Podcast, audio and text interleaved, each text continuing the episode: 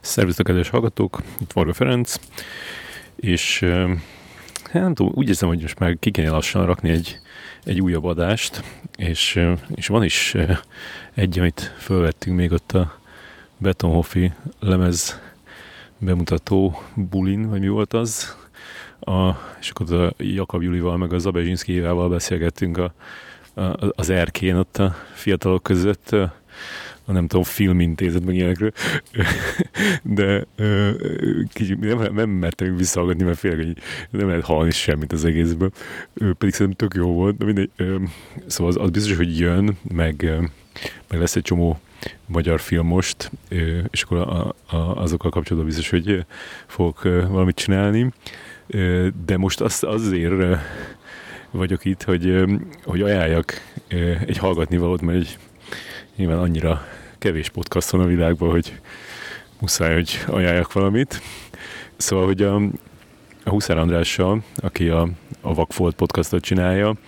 és már itt a, a Filmklubban is volt műsorvezető társam több adásban, szóval együtt csinálunk a Recordernek a filmzene podcastot, amiben hát ezt a, ezt a dolgot, hogy filmzene járjuk körbe, és akkor ennek a, ennek a legutóbbi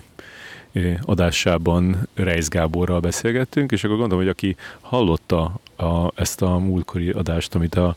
az új Reis filmnek a forgatásán csináltam, amiben Reis kb. nem tudom, 25 másodpercet van benne, és akkor, hogyha ott valaki azt érezte, hogy hogy na hát ezt a, még hallgattam volna azt a csávót, akkor, akkor most itt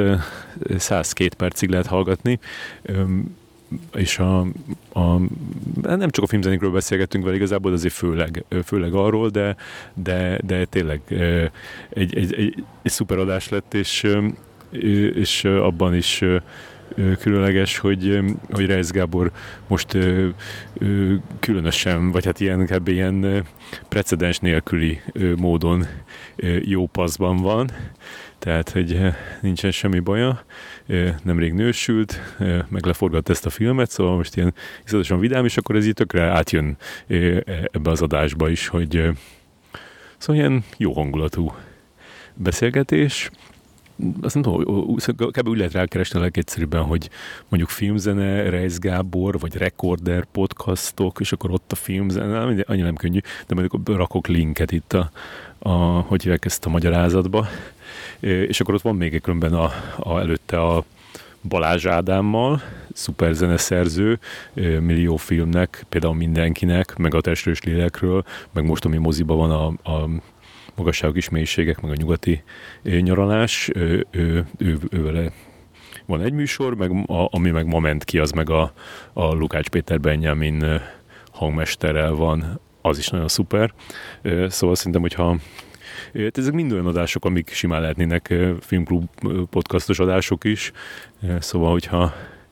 kíváncsiak vagytok rá, akkor, akkor azt, azt keressetek rá. Filmzenem, és pont a mesélt a, a, a rejsz, hogy állt a metró megállóban, és akkor oda lépett hozzá egy, egy csávó, nem mondott semmit, csak így felmutatta a telefonját, és éppen ezt a filmzene podcastot hallgatta. Úgyhogy mindenki ezt hallgatja, látjátok, nem, nem aludjatok erre róla, és ha meg a Filmklub podcastot akarjátok támogatni, az pedig a Patreonon lehet megtenni, patreon.com per Filmklub podcast, és hogyha elég támogatás jön be, akkor nyilván kevesebbeket dolgoznom egyéb dolgokon, és akkor tudok folyamatosan gonzózni a városban. Köszönöm mindenkinek, aki, aki támogatja, és előre is köszönöm, aki majd ezután fogja,